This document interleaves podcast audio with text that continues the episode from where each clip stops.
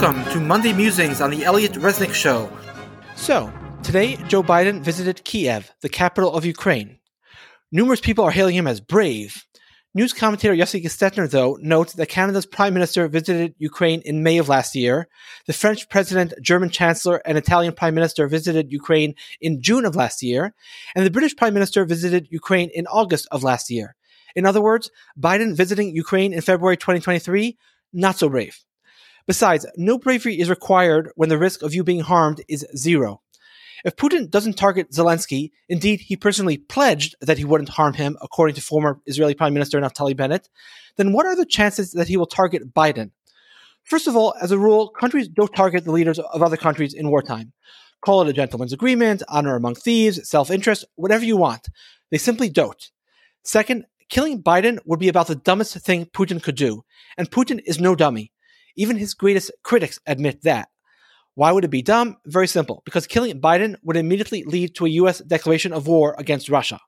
Even conservatives who detest both Biden and Zelensky, and I include myself in that group, would support such a declaration, since allowing a foreign country to kill your president is simply a non starter to anyone who has even an ounce of national pride. So Biden's life was never in danger. And brave is about the last word I would use for someone who cowered in his basement for two years and then, like a two year old child, wouldn't walk around without his blanket. Sorry, his COVID mask. But let me address the larger issue as well, which is the war in Ukraine. This war is our fault, pure and simple. For 30 years, Russia has essentially been begging us to treat it like any other country. In other words, stop treating it as a threat. For 70 years, we had to treat Russia as a threat. Why? Because it was the leading state in the Soviet Union, and the Soviet Union was ideologically committed to defeating the West. According to Marxist doctrine, communism has to replace capitalism, which means that the US, the torchbearer of capitalism, had to be defeated. The Cold War, however, is over. Newsflash, it's over. Russia is no longer a communist country. It therefore has no more interest in conquering the US or Germany or France or England than Brazil or Zimbabwe does. Nothing in Russia's history suggests that it poses any kind of threat to Western Europe. At worst, it poses a threat to Eastern European countries like Lithuania, Latvia, and Poland, all of which, to one degree or another, were part of the Russian Empire at one point in its history. I personally don't believe Putin has any interest in conquering these countries either, but that's the very most anyone can reasonably claim about Putin's designs. Russia has no designs whatsoever on Western Europe. And yet, for 30 years, Western Europe, backed to the hilt by the US, has continued treating Russia as an enemy and has continued moving NATO weapons further and further east. Now, NATO was formed specifically to protect Western Europe from the Soviet Union. Once the Soviet Union disbanded, NATO should have been disbanded as well. But it did not disband. Instead, it moved east, despite a promise from the United States to Russia in the early 1990s that it would do no such thing. In 1997, 50 foreign policy experts sent President Clinton a letter warning that expanding NATO would be, quote, a policy error of historic proportions, end quote. They said it would, quote, strengthen the non democratic opposition in Russia, undercut those who favor reform and cooperation with the West, and bring the Russians to question the entire post Cold War settlement, end quote. George Kennan, who came up with the containment policy that helped us win the Cold War, said about NATO expansion in the late 1990s, I think, quote, it is a, a, tragic mistake. There was no reason for this whatsoever. No one was threatening anybody else, end quote. Clinton's defense secretary, William Perry, almost resigned in protest at the proposed expansion of NATO. He writes in his memoirs that when he tried to explain the Russian point of view to others in the United States government, quote, the response that I got was really, who cares what they think? They're a third rate power. And of course, that point of view got across to the Russians as well. End quote. In the end, Clinton ignored all the critics, and two years later, NATO accepted within its ranks Poland, Hungary, and the Czech Republic. Since then, the following countries have also joined NATO Bulgaria, Estonia, Latvia, Lithuania, Romania, Slovakia, Slovenia, Albania, Croatia, Montenegro, and North Macedonia. In 1962, I will remind you, we were willing to risk nuclear war with the Soviet Union over its missiles in Cuba. We said it's absolutely unacceptable for the USSR to place deadly missiles just 90 miles away from our shores.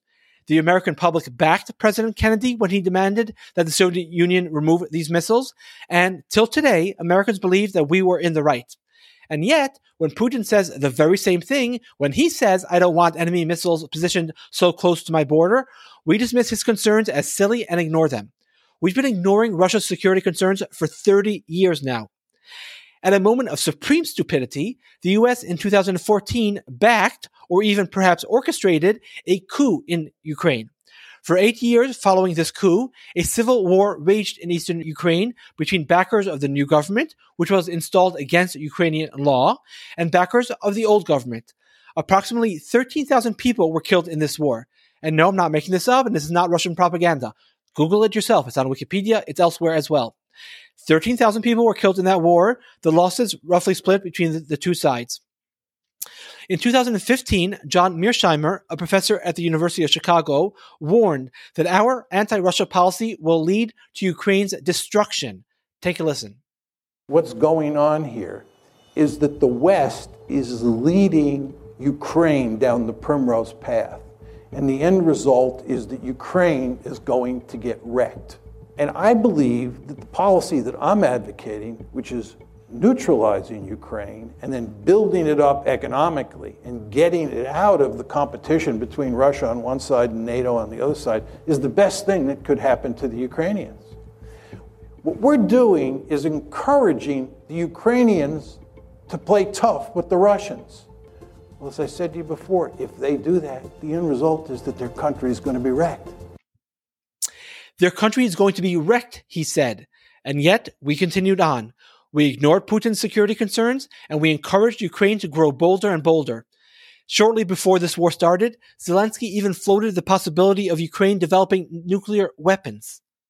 That's how bold we encouraged it to get. In short, this war, as far as I'm concerned, is our fault. I'm not a pacifist, quite the opposite. But we backed Putin into a corner and essentially gave him no choice but to start this war. And Putin, contrary to what you may read in the news, is not targeting innocent civilians. Let me tell you what targeting innocent civilians looks like. On the night of March 9th, 1945, we launched what is known as the bombing of Tokyo. We killed 100,000 civilians in a single night. According to the United Nations, Putin has killed 7,000 civilians in Ukraine over the course of an entire year. Let me ask you, now that you know that a country is capable of killing 100,000 civilians in a single night, do you think only 7,000 civilians would be dead in Ukraine after an entire year of fighting if Putin were targeting innocent civilians? It's an absurd claim. This war must end. It's not benefiting us, and it's certainly not benefiting Ukraine. The country is being decimated, and yet the US continues to pour billions and billions of dollars into the country. Why? To what end? Why didn't we help Naftali Bennett broker a peace deal between Russia and Ukraine at the beginning of the war? Why did we instead help kill this peace deal, as Bennett recently said we did? We're acting like little children. It's time for us to grow up. Stop funding the war in Ukraine and let the two countries work out some sort of deal between themselves. It's none of our business what happens in Ukraine, and it doesn't affect our national security in the least. I do know what does affect our national security. That would be our stupid alienation of Russia, which has led Russia to turn to China for assistance. Unlike Russia, China actually does pose a threat to us, and thanks to our stupidity, we have now pushed Russia into China's camp. If the war ends now, there's an outside chance that Russia can be wooed away from the Chinese, but it's probably too late. Either way, every day the war continues, more Ukrainians die, more Russians die, and the US dollar grows weaker and weaker. Let's stop financing this war now.